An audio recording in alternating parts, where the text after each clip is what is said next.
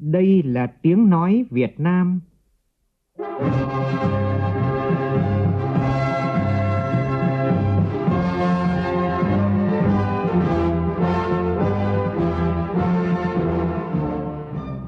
là tiếng nói Việt Nam, phát thanh từ Hà Nội, thủ đô nước Cộng hòa xã hội chủ nghĩa Việt Nam.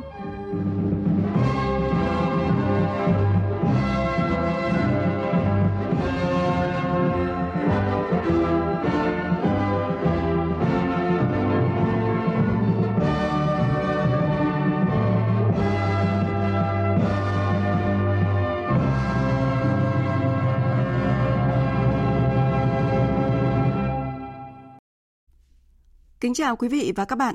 Mời quý vị và các bạn nghe chương trình Thật sự trưa của Đài Tiếng Nói Việt Nam. Chương trình có những nội dung chính sau đây.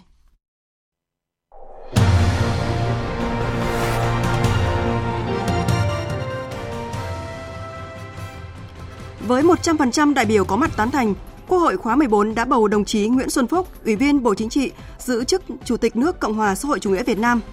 Phát biểu nhậm chức, Chủ tịch nước Nguyễn Xuân Phúc khẳng định sẽ cùng đồng bào và chiến sĩ cả nước viết tiếp những kỳ tích tiến lên dòng mạnh hùng cường của đất nước. Đồng chí Phạm Minh Chính, Ủy viên Bộ Chính trị, trưởng ban tổ chức Trung ương được đề cử để Quốc hội bầu Thủ tướng Chính phủ nhiệm kỳ 2016-2021. Thất bại của tuyến buýt nhanh BRT Hà Nội đặt ra vấn đề xem xét lại dự án tương tự tại thành phố Hồ Chí Minh sẽ triển khai trong năm 2023. Công an tỉnh Tuyên Quang triệt phá đường dây đánh bạc qua mạng Internet với giao dịch lên tới hơn 100 tỷ đồng. Trong phần tin quốc tế, vòng đàm phán hạt nhân giữa Iran và nhóm P5 Cộng 1 diễn ra tại thủ đô Viên của Áo vào ngày mai với hy vọng có thể hồi sinh thỏa thuận thế kỷ được ký vào năm 2015. Tập đoàn điện tử LG của Hàn Quốc hôm nay tuyên bố sẽ rút khỏi thị trường điện thoại thông minh. Bước đi này sẽ khiến LG trở thành thương hiệu điện thoại thông minh lớn đầu tiên rút hoàn toàn khỏi thị trường.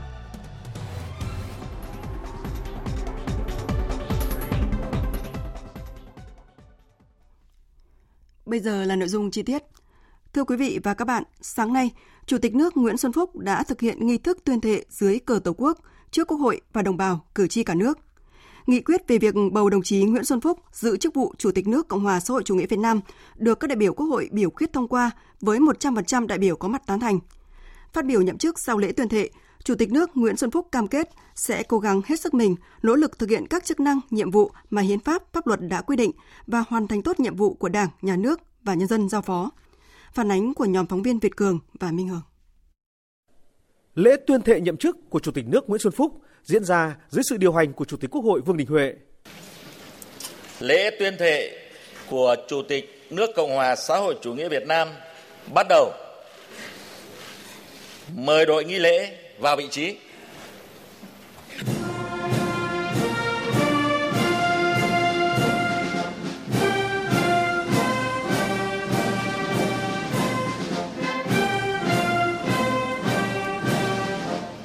Tân Chủ tịch nước Nguyễn Xuân Phúc tuyên thệ.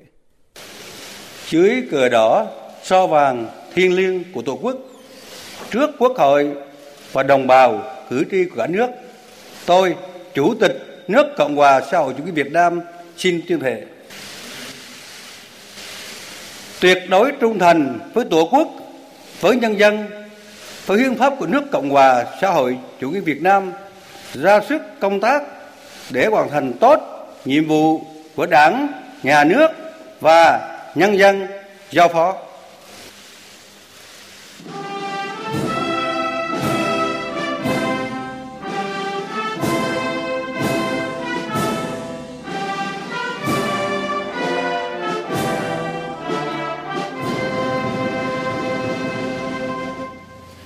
Phát biểu ngay sau khi nhậm chức, Chủ tịch nước Nguyễn Xuân Phúc trân trọng cảm ơn Quốc hội, các đại biểu đại diện cho cử tri cả nước đã tín nhiệm bầu giữ chức Chủ tịch nước Cộng hòa xã hội chủ nghĩa Việt Nam. Chủ tịch nước Nguyễn Xuân Phúc cũng gửi lời cảm ơn chân thành tới Tổng Bí thư, nguyên Chủ tịch nước Nguyễn Phú Trọng cùng các vị lãnh đạo tiền nhiệm về những đóng góp lớn lao cho Đảng, nhân dân và đất nước. Nhấn mạnh, kinh nghiệm cùng với những thành quả tốt đẹp mà các đồng chí lãnh đạo tiền nhiệm để lại chính là hành trang quý báu để mình tiếp nối và phấn đấu hoàn thành tốt trọng trách của mình trên cương vị Chủ tịch nước. Chủ tịch nước cho biết, trong toàn bộ nhiệm kỳ vừa qua, nước ta đã đạt được nhiều thành tựu quan trọng, toàn diện trên mọi lĩnh vực, trở thành điểm sáng của khu vực và thế giới trong thực hiện mục tiêu kép, được bạn bè quốc tế đánh giá cao, tô đậm thêm những thành tựu to lớn, có ý nghĩa lịch sử của chặng đường 35 năm đổi mới đất nước, khẳng định bản chất tốt đẹp của chế độ ta. Có thể nói, những thành tựu của chúng ta giành được không chỉ đo được bằng con số GDP được tạo ra mà còn còn là những giá trị xã hội vô hình không thể tính hết. Đó còn là tinh thần đoàn kết, thi đua yêu nước, lòng quả cảm, nhân hậu và tình người, sự bền bỉ và ái quốc trong nhân dân chúng ta. Không chỉ tài lực, vật lực mà còn cả thiên thời, địa lợi và nhân hòa cùng tạo nên những nguồn sức mạnh cộng hưởng đem lại sự phát triển bền vững, thịnh vượng cho đất nước của chúng ta. Từ những bài học kinh nghiệm lịch sử, mỗi khi đất nước ta gặp khó khăn, thách thức, luôn có nguồn sức mạnh rất lớn đến từ tinh thần đoàn kết, ý chí độc lập, sức mạnh của sự chính nghĩa, sự khiêm nhường và lòng yêu chuộng hòa bình của triệu triệu người dân. Cũng chính nhờ vậy, chúng ta đã nhận được nhiều sự ủng hộ quý báu, sự hợp tác, hiểu biết, sẻ chia từ các quốc gia, bạn bè trong khu vực và trên thế giới. Chủ tịch nước cho rằng vinh dự mà chúng ta có được hôm nay là vinh dự trong trách nhiệm gắn với hành động và lập trường vững chắc, những điều đã hun đúc nên ý chí, tính cách và tinh thần cách mạng Việt Nam. Sắp tới, Việt Nam sẽ gặp cả những thời cơ và thách thức đan xen. Tôi luôn tin tưởng rằng dưới sự lãnh đạo của Đảng ta, với bản lĩnh trí tuệ của con người Việt Nam, với sức mạnh của tinh thần đại đoàn kết toàn dân tộc, sự ủng hộ của bạn bè quốc tế, đất nước ta nhất định sẽ vượt qua mọi sóng to gió cả để đến bến bờ bình an và hạnh phúc, thực hiện thắng lợi các mục tiêu mà Đại hội Đảng toàn quốc lần thứ 13 của Đảng, trong đó tập trung nâng cao hiệu lực hiệu quả bộ máy nhà nước, tiếp tục đẩy mạnh đấu tranh phòng chống tham nhũng, lãng phí, quan liêu, nâng cao niềm tin của nhân dân, đồng lòng, hành động xây dựng đất nước Việt Nam dân giàu, nước mạnh, dân chủ, công bằng, văn minh và bảo vệ vững chắc Tổ quốc. Chủ tịch nước nêu rõ khát vọng về một nước Việt Nam hùng cường 2045, sánh vai cùng các cường quốc Nam Châu như ước nguyện của Bác Hồ và tinh thần Đại hội Đảng toàn quốc lần thứ 13 đề ra. Đó không phải là một món quà có sẵn vào năm 2045, mà đó là mục tiêu cao cả mà chúng ta hôm nay và những thế hệ tiếp theo phải nỗ lực phấn đấu giành được. Theo Chủ tịch nước, cha ông chúng ta đã làm nên những trang sử hào hùng, được viết bằng mồ hôi và xương máu của biết bao thế hệ. Vì vậy, chúng ta có niềm tin mãnh liệt rằng tiếp nối truyền thống hào hùng sẽ có nhiều chương sử mới viết tiếp những kỳ tích tiến lên giàu mạnh hùng cường của đất nước ta và dân tộc ta. Nhân dịp này, Chủ tịch nước cũng gửi lời cảm ơn đến nhân dân chính phủ và bạn bè quốc tế đã vững mãi niềm tin về sự tiếp nối hợp tác, ủng hộ quý báu dành cho đất nước và con người Việt Nam. Khẳng định Việt Nam luôn là người bạn tốt, là đối tác tin cậy của tất cả các nước. Sau đây, Đài Tiếng Nói Việt Nam trân trọng giới thiệu tiểu sử tóm tắt cũng như quá trình công tác của Chủ tịch nước Nguyễn Xuân Phúc. Họ và tên Nguyễn Xuân Phúc, tên thường gọi Nguyễn Xuân Phúc, ngày sinh 20 tháng 7 năm 1954, quê quán xã Quế Phú, huyện Quế Sơn, tỉnh Quảng Nam, dân tộc Kinh, ngày vào Đảng 12 tháng 5 năm 1982, ngày chính thức 12 tháng 11 năm 1983. Trình độ đào tạo, giáo dục phổ thông 10 trên 10, chuyên môn nghiệp vụ cử nhân kinh tế, lý luận chính trị cao cấp, ngoại ngữ tiếng Anh, tiếng Nga. Khen thưởng các huân chương lao động hạng 3 năm 2001, hạng nhì năm 2005, hạng nhất năm 2009, huân chương chiến công hạng 3 năm 2003, huân chương vàng quốc gia của Nhà nước Cộng hòa Dân chủ Nhân dân Lào năm 2017, chiến sĩ thi đua toàn quốc năm 2000 và 2010. Chức vụ Ủy viên Ban chấp hành Trung ương Đảng các khóa 10, 11, 12, 13, Ủy viên Bộ Chính trị khóa 11, 12, 13, đại biểu Quốc hội khóa 11, 13, 14, Chủ tịch nước Cộng hòa xã hội chủ nghĩa Việt Nam từ ngày 5 tháng 4 năm 2021. Tóm tắt quá trình công tác, từ năm 1966 đến năm 1968, Liên chiến khu cách mạng được Đảng đưa ra miền Bắc đào tạo học phổ thông cấp 2. Từ năm 1968 đến năm 1972, học sinh cấp 2, cấp 3, bí thư tri đoàn, bí thư đoàn trường cấp 3 tại Hà Nội. Từ năm 1973 đến năm 1977, sinh viên khoa Kinh tế Công nghiệp KI5, Đại học Kinh tế Quốc dân Hà Nội, bí thư tri đoàn. Từ năm 1978 đến năm 1979, cán bộ Ban Quản lý Kinh tế tỉnh Quảng Nam, Đà Nẵng. Từ năm 1979 đến năm 1993, chuyên viên, phó văn phòng, tránh văn phòng Ủy ban dân tỉnh Quảng Nam Đà Nẵng, bí thư đảng ủy cơ quan, Đảng ủy viên, Đảng ủy khối Dân chính Đảng tỉnh Quảng Nam Đà Nẵng khóa 1, khóa 2, học quản lý hành chính nhà nước tại Học viện Hành chính Quốc gia. Từ năm 1993 đến năm 1996, Giám đốc Sở Du lịch kiêm Chủ tịch Hội đồng Quản trị Khu Du lịch Furama Đà Nẵng, Giám đốc Sở Kế hoạch và Đầu tư tỉnh Quảng Nam Đà Nẵng, tỉnh ủy viên tỉnh ủy Quảng Nam Đà Nẵng khóa 15, khóa 16, học lý luận chính trị cao cấp tại Học viện Chính trị Quốc gia Hồ Chí Minh, học quản lý kinh tế tại Đại học Quốc gia Singapore.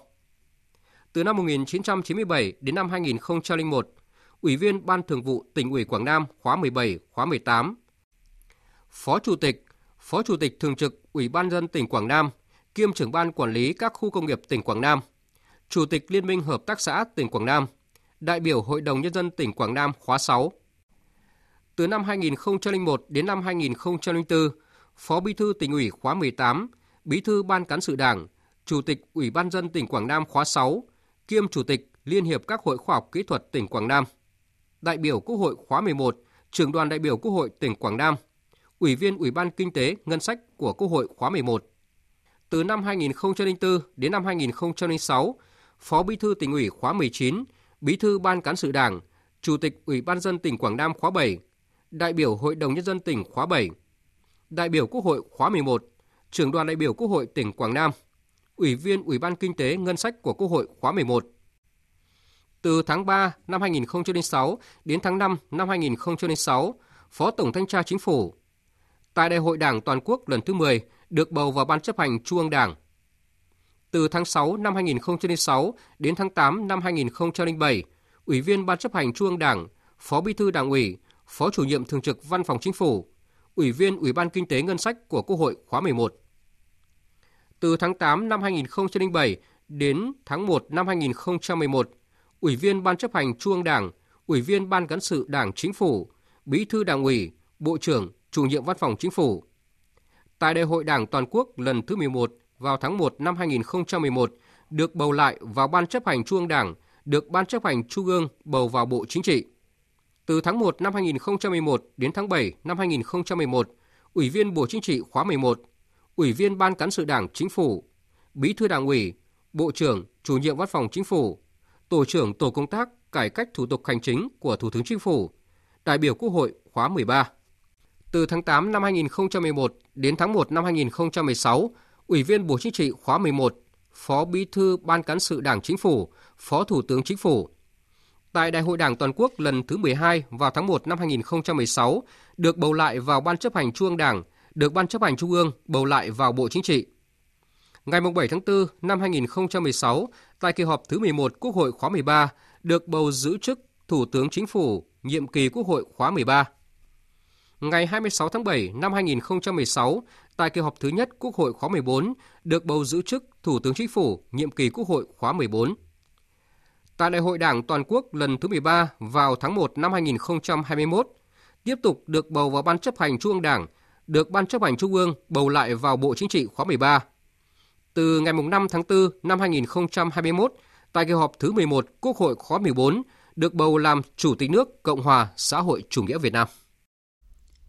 Bên hành lang Quốc hội sáng nay, các đại biểu Quốc hội bày tỏ kỳ vọng Chủ tịch nước Nguyễn Xuân Phúc sẽ là nòng cốt của niềm tin, đoàn kết, hòa hợp và khích lệ lòng tự tôn, lòng yêu nước để hiện thực hóa khát vọng về một nước Việt Nam hùng cường vào năm 2045. Ghi nhận của nhóm phóng viên Vân Hồng và Lại Hoa. Ấn tượng trong bài phát biểu nhậm chức, Chủ tịch nước nhắc đến khát vọng về một nước Việt Nam hùng cường năm 2045. Đại biểu Lê Công Nhường, đoàn Bình Định bày tỏ, đó là tinh thần khích lệ đoàn kết toàn dân tộc cố gắng, bởi đó không phải là một món quà có sẵn vào năm 2045 mà đó là mục tiêu cao cả mà những thế hệ tiếp theo phải nỗ lực phấn đấu để giành được. Chủ tịch nước Nguyễn Xuân Phúc à, vừa thiên thệ nhận chức à, và với cái bề dày kinh nghiệm trước đây nguyên là thủ tướng chính phủ à, thủ tướng Nguyễn Xuân Phúc à, trước đây đã làm việc rất là hiệu quả à, năng động đã 760 lần lên rừng xuống biển và có một cái nhiệm kỳ à, điều hành chính phủ rất là thành công. Cho nên với cương vị chủ tịch nước à, trong giai đoạn mới thì tôi hy vọng là với cái vai trò là một người đứng đầu của nhà nước thì chủ tịch nước sẽ đoàn kết à, tất cả các đồng bào dân tộc của chúng ta và cỡ cả kiều bào nước ngoài để cùng góp sức cống hiến cho đất nước à, ngày càng phát triển hơn nữa.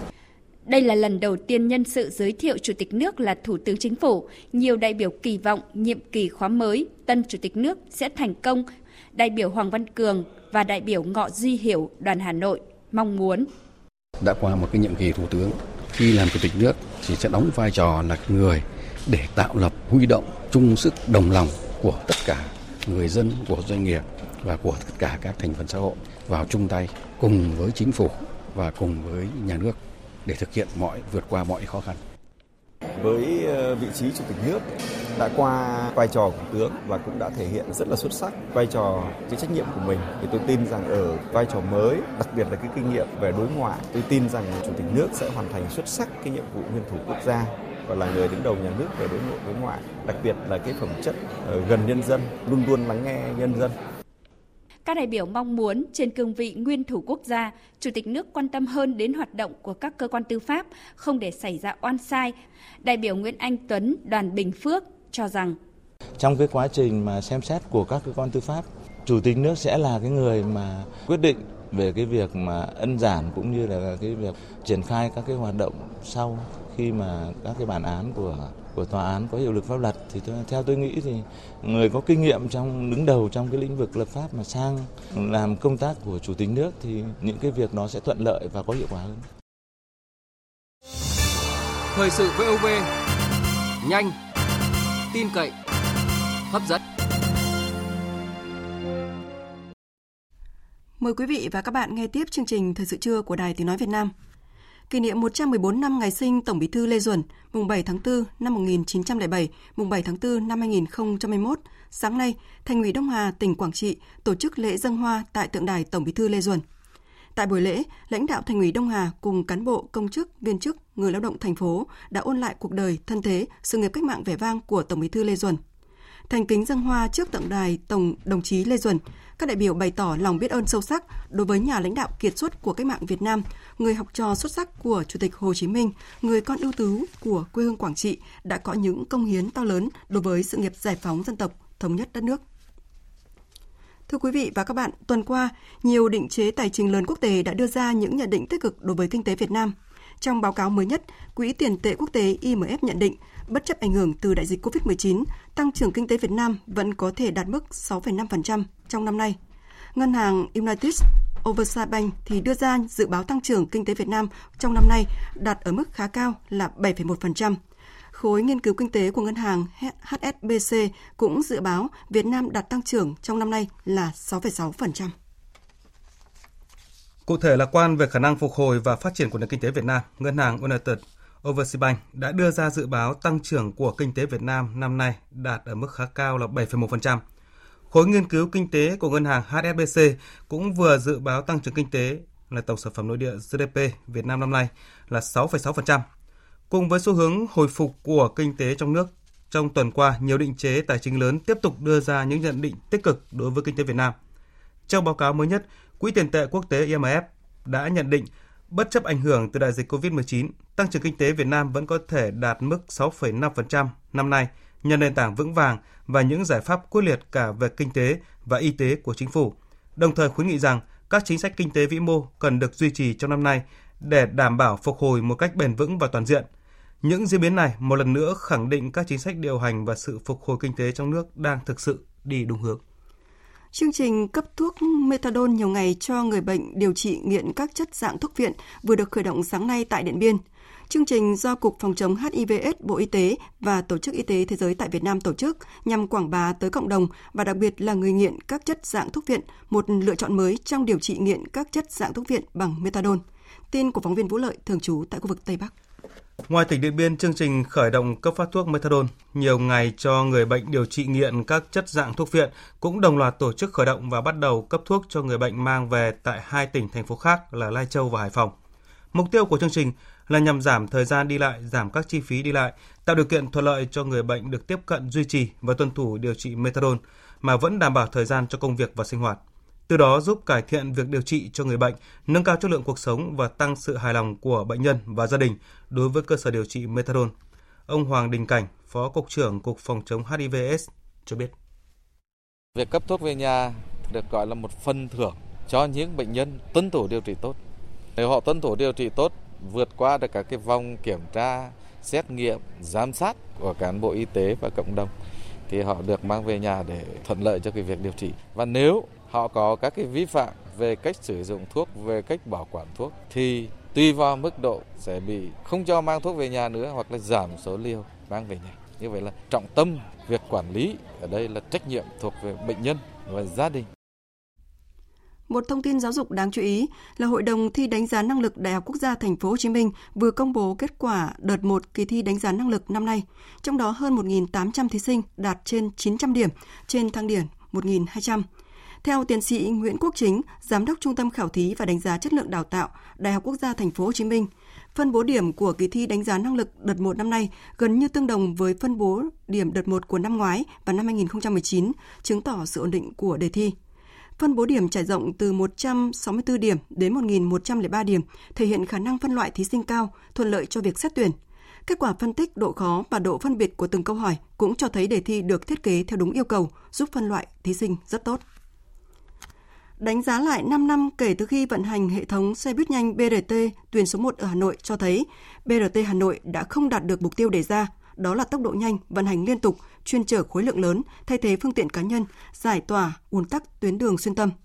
Từ thất bại của BRT Hà Nội, nhiều người đặt ra vấn đề là đến năm 2023, khi thành phố Hồ Chí Minh bắt đầu triển khai dự án tuyến BRT số 1 thì liệu có đi vào vết xe đổ như BRT tuyến số 1 của Hà Nội hay không?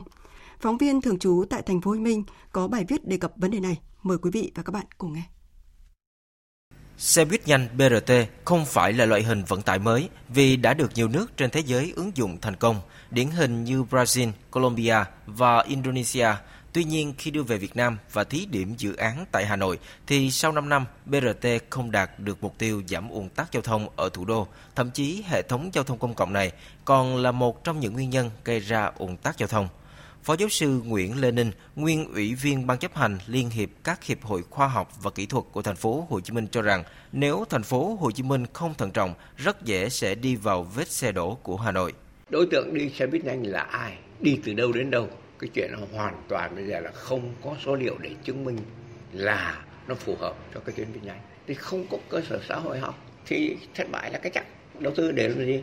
Thì chỉ tốn tiền đầu tư cũng đặt vấn đề về thành công của BRT trên thế giới, nhưng khi thí điểm tại Hà Nội lại không thành công, tiến sĩ Phạm Xuân Mai, nguyên trưởng khoa kỹ thuật giao thông, Đại học Bách khoa thành phố Hồ Chí Minh cho rằng theo tôi thì BRT hiện nay mình phải làm một mạng lưới, đương nhiên là không thể làm một lúc được, nhưng mà phải làm liên tục để dần dần trong thời gian ngắn nó có một mạng lưới liên hoàn với nhau để người dân đi BRT dễ dàng chọn lựa.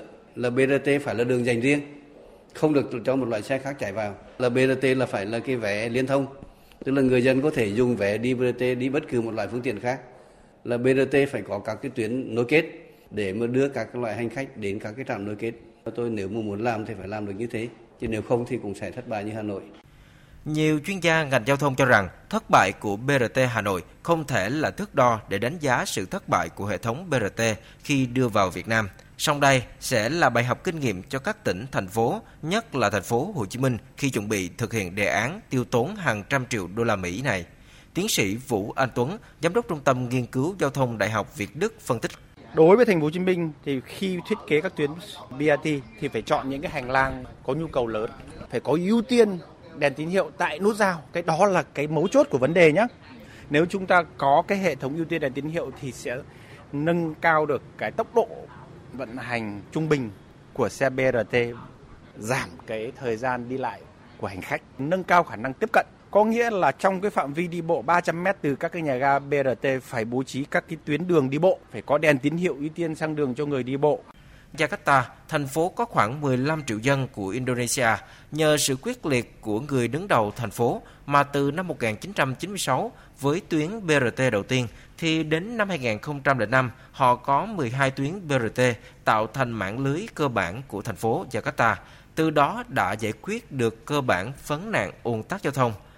Theo nguyên tắc thì BRT thật sự phát huy được hiệu quả thì sự kết nối giao thông công cộng là cực kỳ quan trọng – nhưng nhìn vào thực trạng giao thông công cộng hiện nay của thành phố Hồ Chí Minh khi tuyến metro liên tục dời thời hạn hoàn thành và gặp sự cố khi các hợp tác xã xe buýt còn ẻo oải với việc trợ giá hàng năm thì khó có thể nói rằng BRT thành phố Hồ Chí Minh sẽ thành công khi triển khai vào năm 2023, dù đã rút ra nhiều kinh nghiệm từ thất bại của BRT Hà Nội. Sở Nông nghiệp và Phát triển Nông thôn tỉnh Phú Thọ vừa có báo cáo về việc kiểm điểm trách nhiệm tập thể cá nhân liên quan đến việc phá rừng đặc dụng tại vườn quốc gia Xuân Sơn thuộc khu Hạ Bằng, xã Kim Thượng, huyện Tân Sơn. Sở Nông nghiệp và Phát triển Nông thôn tỉnh Phú Thọ yêu cầu Tri Cục trưởng Tri Cục Kiểm lâm thực hiện phê bình đối với tập thể cá nhân thuộc hạt Kiểm lâm Tân Sơn, phê bình nghiêm khắc tập thể lãnh đạo vườn quốc gia Xuân Sơn, cá nhân ông Phạm Văn Long, giám đốc, ông Hoàng Gia Khánh, phó giám đốc vườn quốc gia Xuân Sơn. Sở Nông nghiệp và Phát triển Nông thôn tỉnh Phú Thọ yêu cầu Tri Cục trưởng Tri Cục Kiểm lâm xử lý kỷ luật bằng hình thức cảnh cáo đối với ông Hà Văn Đà, ông Bùi Quang Trung, viên chức trạm quản lý bảo vệ rừng Kim Thượng, xem xét quyết định hình thức kỷ luật khiển trách đối với ông Lò Văn Trưởng, trạm trưởng trạm Kiểm lâm Xuân Đài, hạt Kiểm lâm Tân Sơn thuộc Tri Cục Kiểm lâm và ông Trần Quang Thường, đội trưởng đội chuyên trách bảo vệ rừng vườn quốc gia Xuân Sơn. Thưa quý vị, tình trạng buông lỏng quản lý dẫn đến rừng bị phá ở nhiều nơi cũng đang diễn ra tại tỉnh Đắk Lắk. Chủ rừng, chính quyền địa phương và các cơ quan chức năng gần như bất lực trước việc người dân xâm hại rừng. Đáng chú ý là việc phá rừng tại Đắk Lắk trong thời gian gần đây có thêm những thủ đoạn và đối tượng mới rất tinh vi, liều lĩnh và có hệ thống. Phóng viên Công Bắc thường trú tại khu vực Tây Nguyên có bài đề cập thực tế này. Những ngày cuối tháng 3, chúng tôi trở lại tiểu khu 704, lâm phần công ty lâm nghiệp EK, địa phận xã Cư Bông, huyện EK. Tại đây, gần như toàn bộ những diện tích rừng bị đốt phá nghiêm trọng của năm 2020 mà chúng tôi đã phản ánh đều đã biến thành đất trồng sắn. Những rẫy sắn nối tiếp nhau, ngút cả tầm nhìn. Xen giữa cây sắn là những cây rừng chưa cháy hết, vẫn còn nằm ngổn ngang. Một cán bộ công ty lâm nghiệp cho biết, việc phá rừng ở đây diễn ra suốt nhiều năm và hễ rừng bị phá là bị chuyển thành đất sản xuất. Việc ngăn chặn các đối tượng phá rừng lấy đất rất khó khăn. Ở đây, các đối tượng dùng phương thức mới, không cần cưa hạ cây, chỉ việc đốt 1-2 năm rồi tiến hành trồng tỉa, rất khó xác định hành vi phá rừng và cũng rất khó ngăn chặn người dân trồng tỉa trên đất rừng đã bị phá. Cái này thì nó cũng cũng cũng giống giống tỉa được sao nó chỉ dần như cái khu đó, mấy cái khô khô đó, nó chạy ra nó vẫn chết, chết xong bây giờ bắt đầu nó lan hết còn cái sắn này thì mới trồng luôn. Sắn này sắn này một năm rồi, thôi năm ngoái, chuẩn bị thu. Cái này bọn em có báo cáo rồi, có cái báo cáo là phá rừng là vẫn thống kê. Trước là làm cây cây xóa bỏ nhưng mà trình lên huyện thì huyện vẫn chưa thấy nào bởi vì nếu mà xóa bỏ cái này ấy, thì phải cấp độ huyện trở lên chứ còn bọn anh mà làm nó không không được. Cái này là dân họ đốt là không cần phải chặt hạ đấy. Sao không cần chặt hạ. Như thế này khoảng có 3 tháng nữa hết cái khu này. Là khu vực điểm nóng về phá rừng lấy đất sản xuất, ông Bùi Quốc Tuấn, giám đốc công ty lâm nghiệp Crong Bông cho biết, tình trạng phá rừng trên lâm phần của công ty mỗi năm một phức tạp và những tháng đầu năm nay là đặc biệt nghiêm trọng.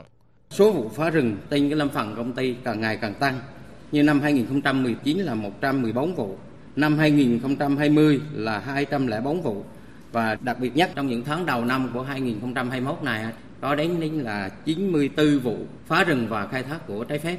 Cái thủ thuật phá mới của người dân là hiện nay là phát những cây và cưa những cây gỗ nhỏ và đến cái đỉnh mùa khô thì tiến hành đốt và làm cho cái cây gỗ lớn tiếp theo. Đáng báo động hơn tại Đắk Lắk thời gian gần đây, việc phá rừng chiếm đất không chỉ để sản xuất đơn thuần mà còn có dấu hiệu có tổ chức, có hệ thống. Có những đầu nậu thu gom số lượng lớn đất rừng để buôn bán, lừa đảo người dân thiếu hiểu biết. Việc mua bán đất rừng lấn chiếm trái phép càng khiến cho tình hình phá rừng tại các huyện trọng điểm như E Súp, Eka, Crong Bông thêm phức tạp.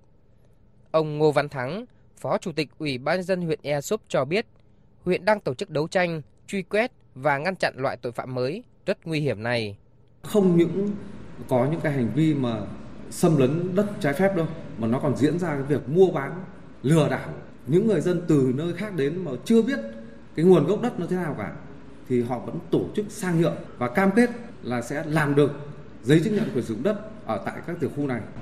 Trong quá trình ờ, thực hiện nhiệm vụ thì các tổ trinh sát rồi thì các cơ quan đặc biệt là cơ quan công an ờ, nắm bắt tình hình đã báo cáo về rất nhiều đối với lại huyện ủy ban huyện. Theo báo cáo của Sở Nông nghiệp và Phát triển nông thôn tỉnh Đắk Lắk, tính đến đầu năm 2021 có gần 20.000 ha rừng của các công ty lâm nghiệp, khoảng 5.400 ha rừng của các dự án nông lâm nghiệp và đặc biệt là hơn 25.000 ha rừng do Ủy ban nhân dân cấp xã quản lý đã và đang bị xâm chiếm trái phép.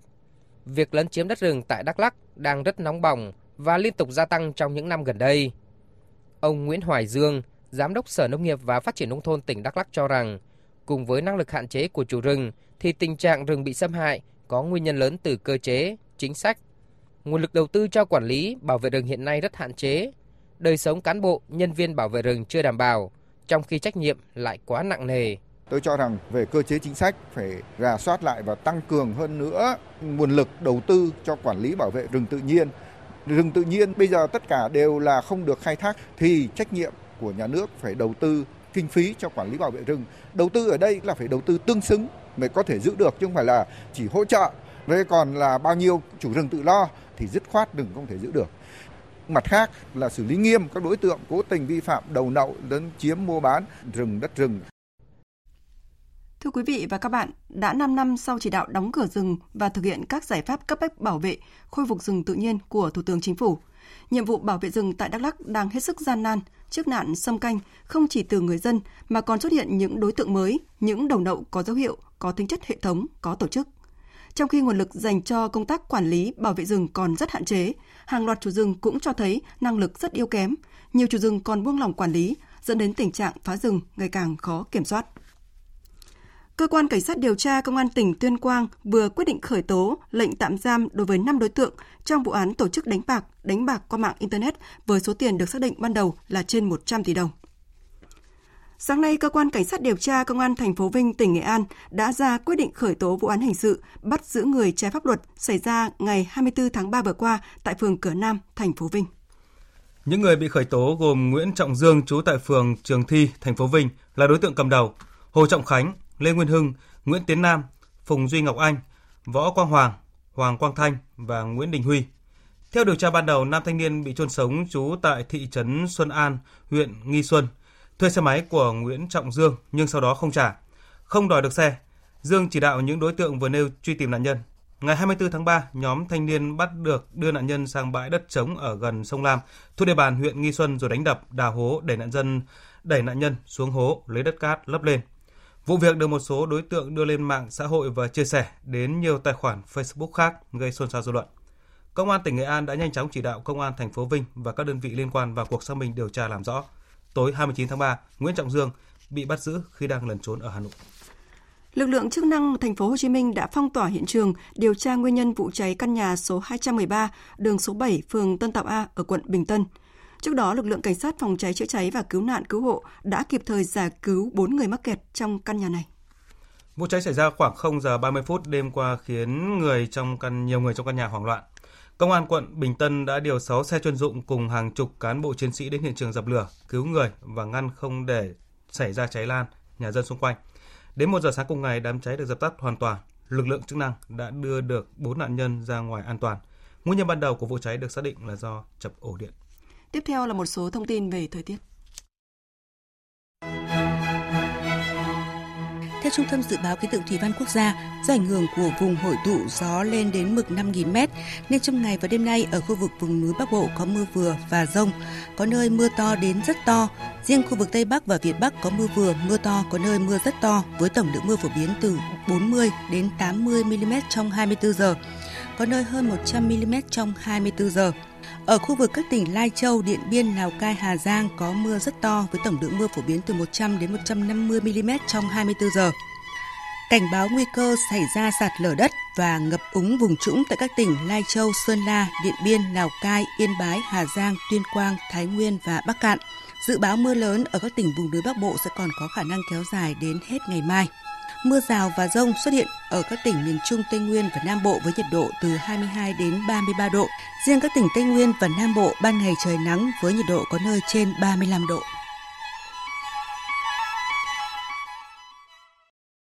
Chuyển sang phần tin thế giới. Hôm nay, Pháp dẫn đầu cuộc tập trận kéo dài 3 ngày tại Vịnh Bengal cùng với sự tham gia của bộ tứ gồm Ấn Độ, Australia, Nhật Bản và Mỹ. Đáng chú ý, đây là lần đầu tiên Ấn Độ tham gia cuộc tập trận này. Cuộc tập trận được xem là cơ hội để năm nước tăng cường hợp tác, thúc đẩy khu vực Ấn Độ-Thái Bình Dương tự do và rộng mở. Biên tập viên Phạm Hà thông tin. Ấn Độ lần đầu tiên sẽ tham gia cùng các đối tác bộ tứ bao gồm Australia, Nhật Bản và Mỹ trong một cuộc tập trận hải quân do Pháp dẫn đầu ở Vịnh Bengal.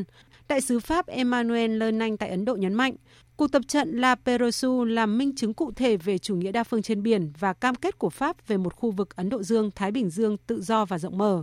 Chuẩn đô đốc Joker Faya, tư lệnh lực lượng liên quân Pháp ở Ấn Độ Dương cũng khẳng định. Nước Pháp là một phần của Ấn Độ Dương và sự hiện diện của chúng tôi nhằm cân bằng quyền lực, đảm bảo rằng tất cả các luật quốc tế về biển, tự do hàng hải và đa phương phải được tuân thủ chặt chẽ trong khu vực này. Thủ tướng Australia Scott Morrison nhấn mạnh sự hợp tác của nhóm bộ tứ là bình minh mới tại Ấn Độ Dương và điều này giúp mang lại hòa bình và ổn định cho khu vực. As we emerge from this global pandemic, trong bối cảnh chúng ta đang dần thoát khỏi đại dịch, chúng ta hãy cùng nhau tạo ra một tương lai khác.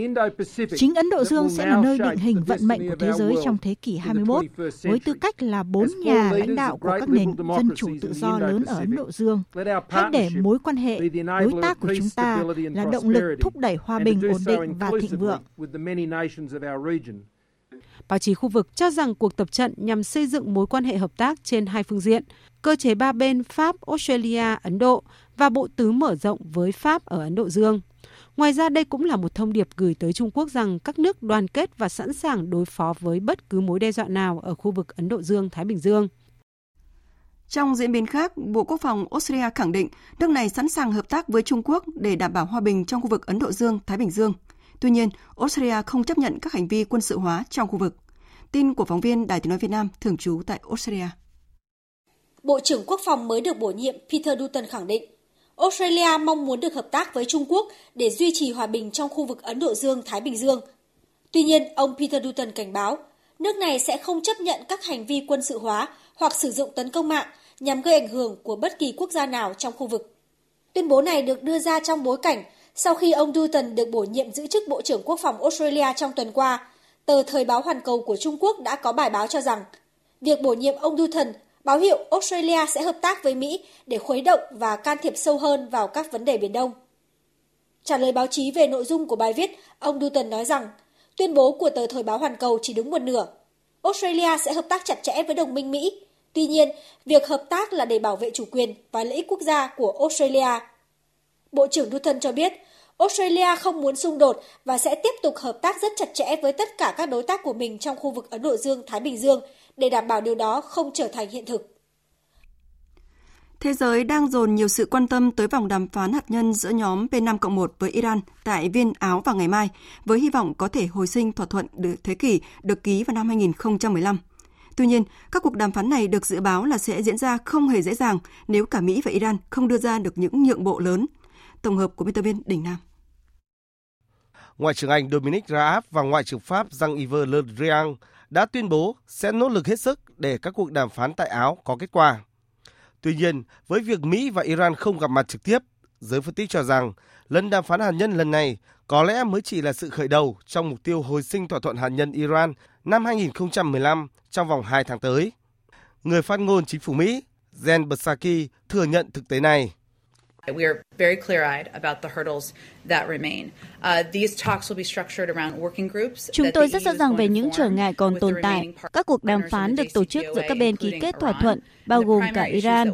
Các vấn đề chính sẽ được thảo luận là những bước đi hạt nhân mà Iran cần thực hiện để quay trở lại tuân thủ thỏa thuận, cũng như bước giảm nhẹ trừng phạt mà Mỹ cũng cần thực hiện. Dư luận thế giới đánh giá, vấn đề hạt nhân Iran đang ngày một nghiêm trọng hơn Đại giáo chủ Iran Ali Khamenei tuyên bố nước này có thể làm dầu urani có độ tinh khiết lên tới 60% trong trường hợp cần thiết, thay vì trong giới hạn 20%. Cố vấn an ninh quốc gia Mỹ Jake Sullivan cũng cho rằng mỗi ngày trôi qua, Iran sẽ tiến gần hơn tới việc có được vũ khí hạt nhân. Theo quan điểm của chúng tôi, ưu tiên trước mắt đó là phải đối phó với cuộc khủng hoảng hạt nhân đang leo thang với Iran khi nước này đang tiến tới việc có đủ nguyên liệu để sản xuất vũ khí Chúng tôi muốn đảm bảo rằng chúng tôi sẽ tái lập một số các cam kết có tính ràng buộc xung quanh vấn đề hạt nhân Iran vốn đã bị loại bỏ trong suốt hai năm qua. Nhận thức được mức độ nghiêm trọng của vấn đề, giới quan sát hy vọng các bên tham gia đàm phán lần này, đặc biệt là Mỹ và ba nước châu Âu sẽ có những nhượng bộ để Iran quay trở lại đúng hướng. Tuy nhiên triển vọng đó đến nay thực sự vẫn chưa hề rõ ràng.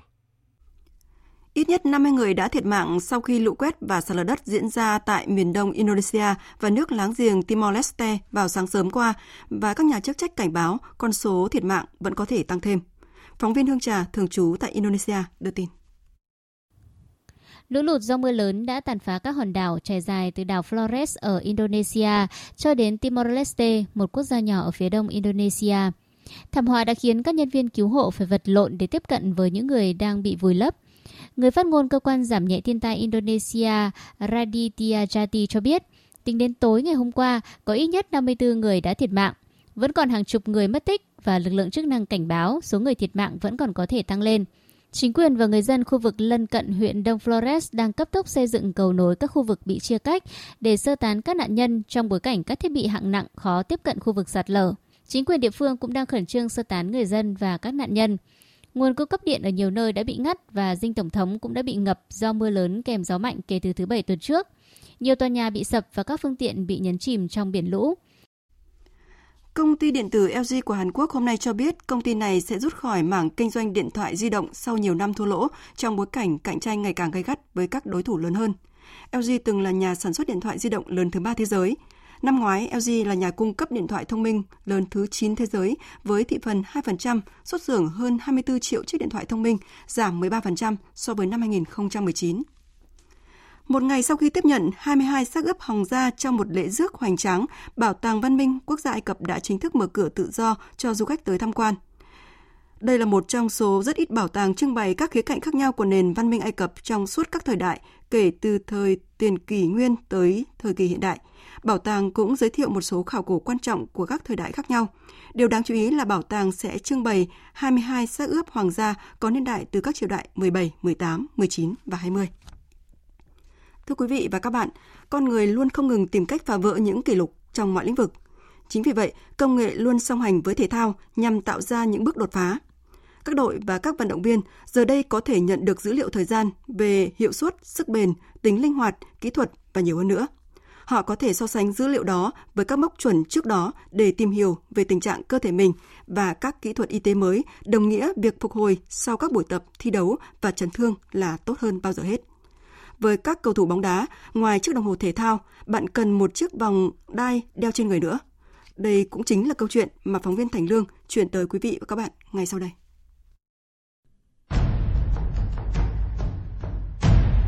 Raheem Sterling và Harry Maguire là hai trong số nhiều cầu thủ hiện đang được hưởng lợi từ cơn nghệ bóng đá.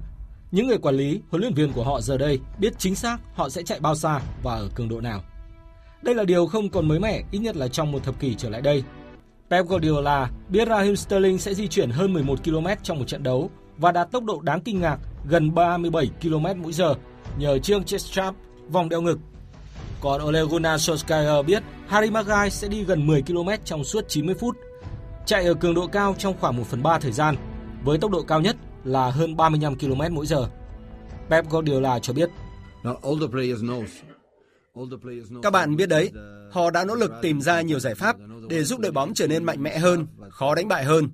Và sự can thiệp của công nghệ vào bóng đá ngày càng khiến các cầu thủ giống robot. Nhưng tôi phải thừa nhận rằng nó giúp tôi hiểu các cầu thủ của mình hơn, giúp chính các cầu thủ chơi bóng tốt hơn.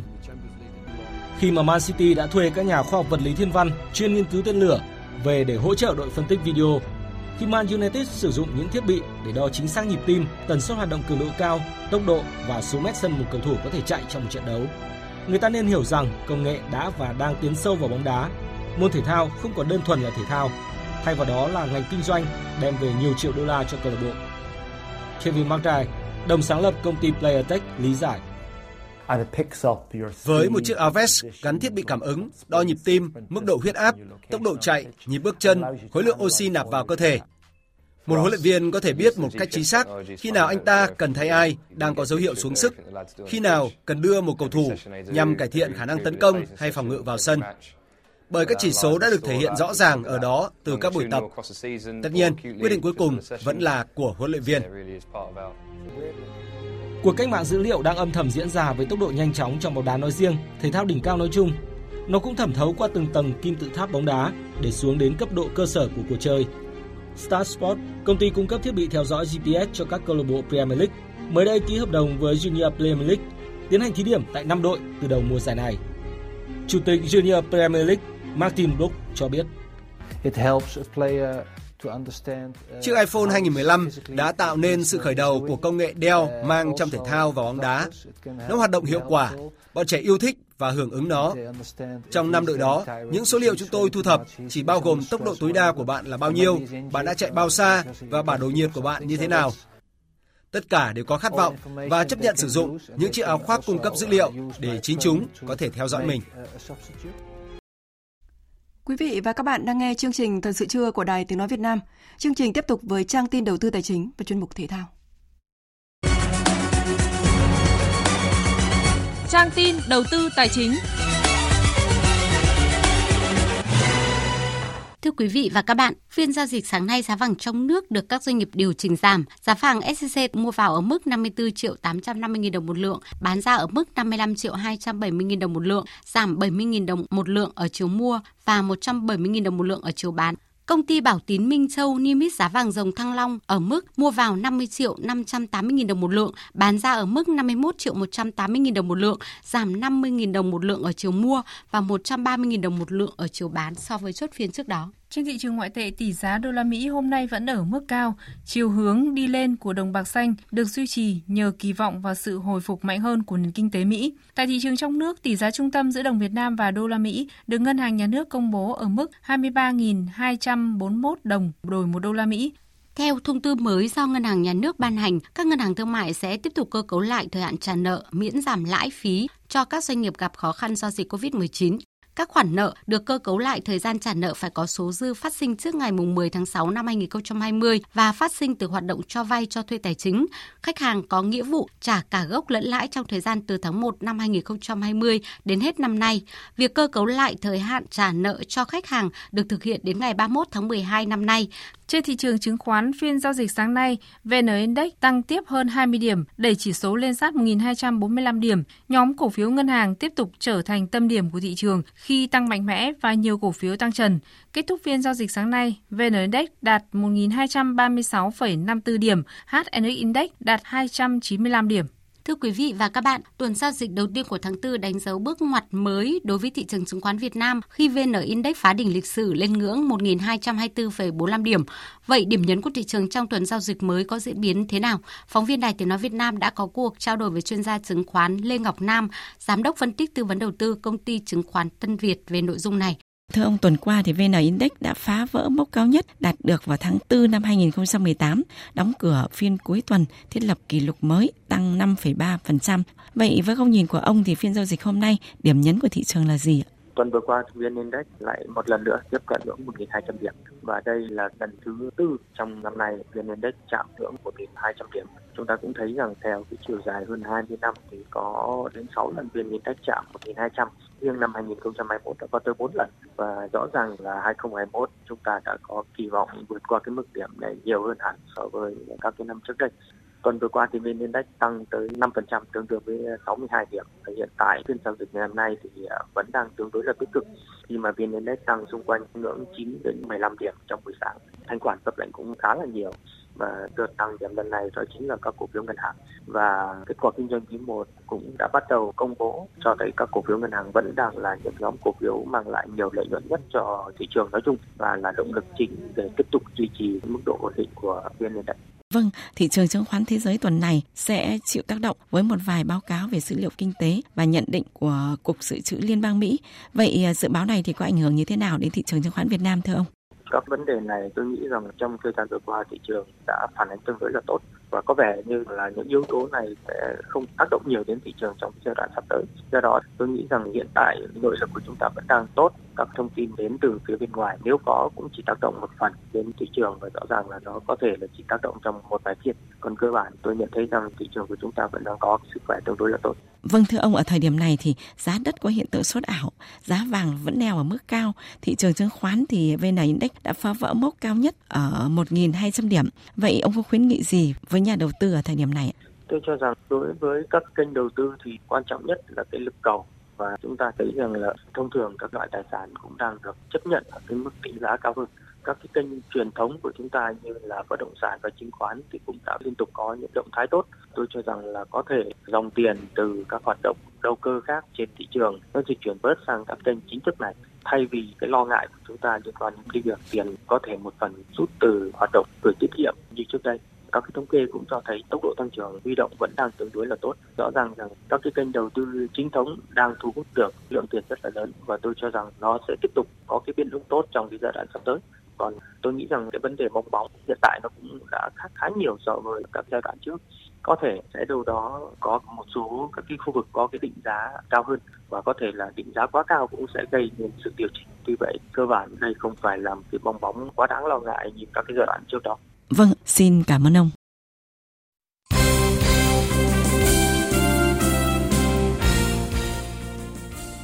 Thưa quý vị và các bạn, chiều qua diễn ra trận đấu còn lại của vòng 7 V-League 2021.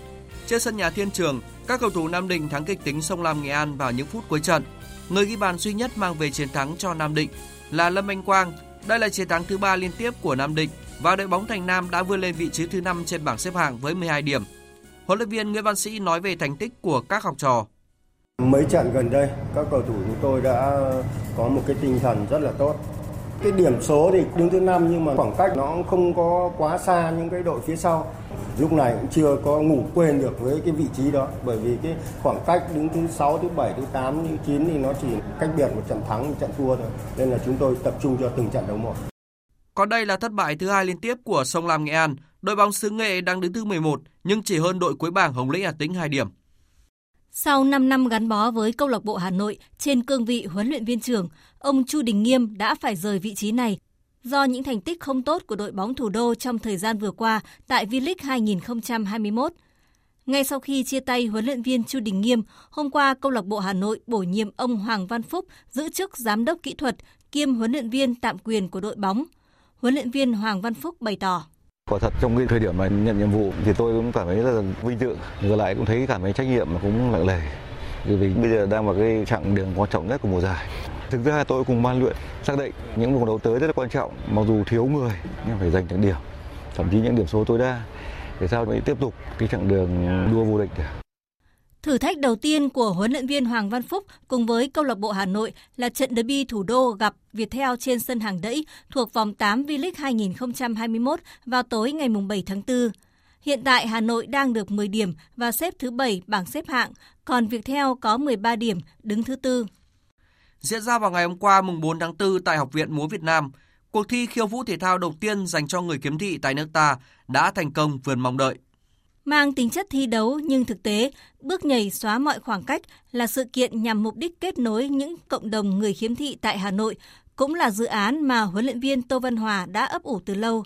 Trước cuộc thi này, huấn luyện viên Dan Sports cấp quốc gia không quản ngại khó khăn để đứng lớp hướng dẫn tận tình và hoàn toàn miễn phí cho đông đảo người khiếm thị tại Hội Người Mù quận Đống Đa và Trường Đại học Khoa học Xã hội và Nhân văn.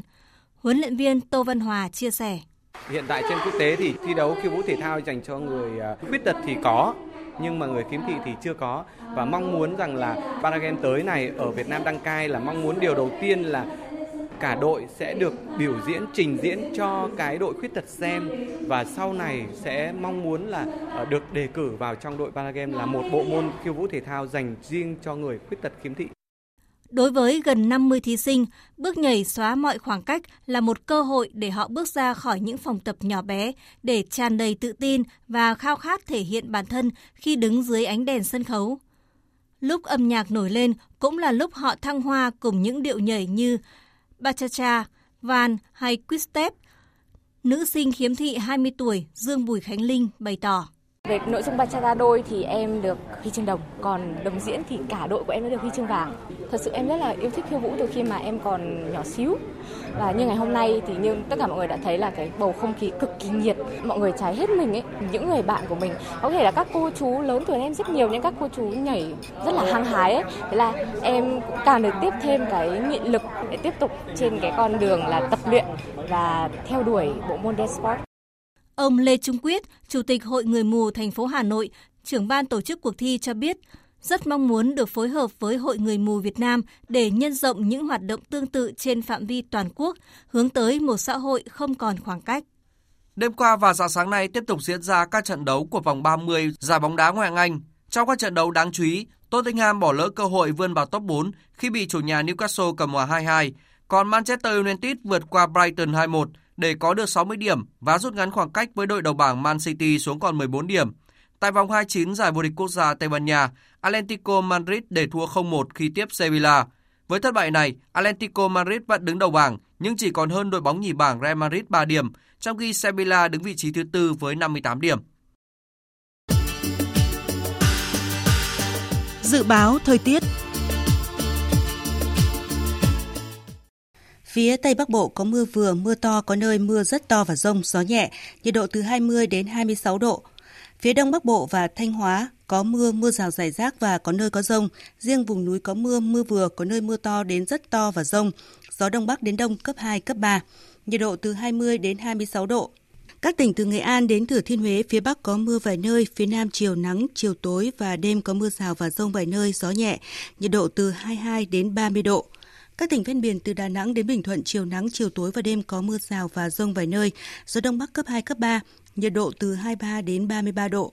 Khu vực Tây Nguyên chiều tối và đêm có mưa rào và rông vài nơi, gió đông đến đông bắc cấp 2, cấp 3, nhiệt độ từ 19 đến 34 độ. Khu vực Nam Bộ chiều nắng có nơi có nắng nóng, chiều tối và đêm có mưa rào và rông vài nơi, gió đông cấp 2, cấp 3, nhiệt độ từ 24 đến 35 độ. Khu vực Hà Nội có mưa, mưa rào rải rác, gió đông bắc đến đông cấp 2, cấp 3, nhiệt độ từ 20 đến 25 độ. Dự báo thời tiết biển Vùng biển Bắc Vịnh Bắc Bộ, vùng biển từ Bình Thuận đến Cà Mau có mưa rào và rông vài nơi, tầm nhìn xa trên 10 km, gió Đông Bắc đến Đông cấp 4, cấp 5. Vùng biển Nam Vịnh Bắc Bộ có mưa vài nơi tầm nhìn xa trên 10 km, gió đông cấp 4. Vùng biển từ Quảng Trị đến Quảng Ngãi có mưa vài nơi tầm nhìn xa trên 10 km, gió đông đến Đông Bắc cấp 4. Vùng biển từ Bình Định đến Ninh Thuận, khu vực quần đảo Trường Sa thuộc tỉnh Khánh Hòa có mưa vài nơi, tầm nhìn xa trên 10 km, gió đông bắc cấp 4. Vùng biển từ Cà Mau đến Kiên Giang có mưa rào và rông rải rác, tầm nhìn xa trên 10 km giảm xuống từ 4 đến 10 km trong mưa, gió đông đến đông nam cấp 3, cấp 4. Khu vực Bắc Biển Đông có mưa vài nơi tầm nhìn xa trên 10 km, gió Đông Bắc cấp 4, cấp 5. Riêng phía Đông Bắc có lúc cấp 6, giật cấp 7, biển động. Khu vực giữa và Nam Biển Đông, khu vực quần đảo Hoàng Sa thuộc thành phố Đà Nẵng có mưa vài nơi, tầm nhìn xa trên 10 km, gió Đông Bắc cấp 4, cấp 5. Khu vực Vịnh Thái Lan có mưa rào và rông rải rác tầm nhìn xa trên 10 km, giảm xuống từ 4 đến 10 km trong mưa, gió Đông Nam cấp 4. Những thông tin thời tiết vừa rồi đã kết thúc chương trình Thời sự trưa của Đài Tiếng Nói Việt Nam. Chương trình do các biên tập viên Minh Châu, Thu Hằng, Thu Hòa và Thanh Trường thực hiện với sự tham gia của kỹ thuật viên Thu Huệ, chịu trách nhiệm nội dung Hoàng Trung Dũng. Cảm ơn quý vị và các bạn đã quan tâm lắng nghe.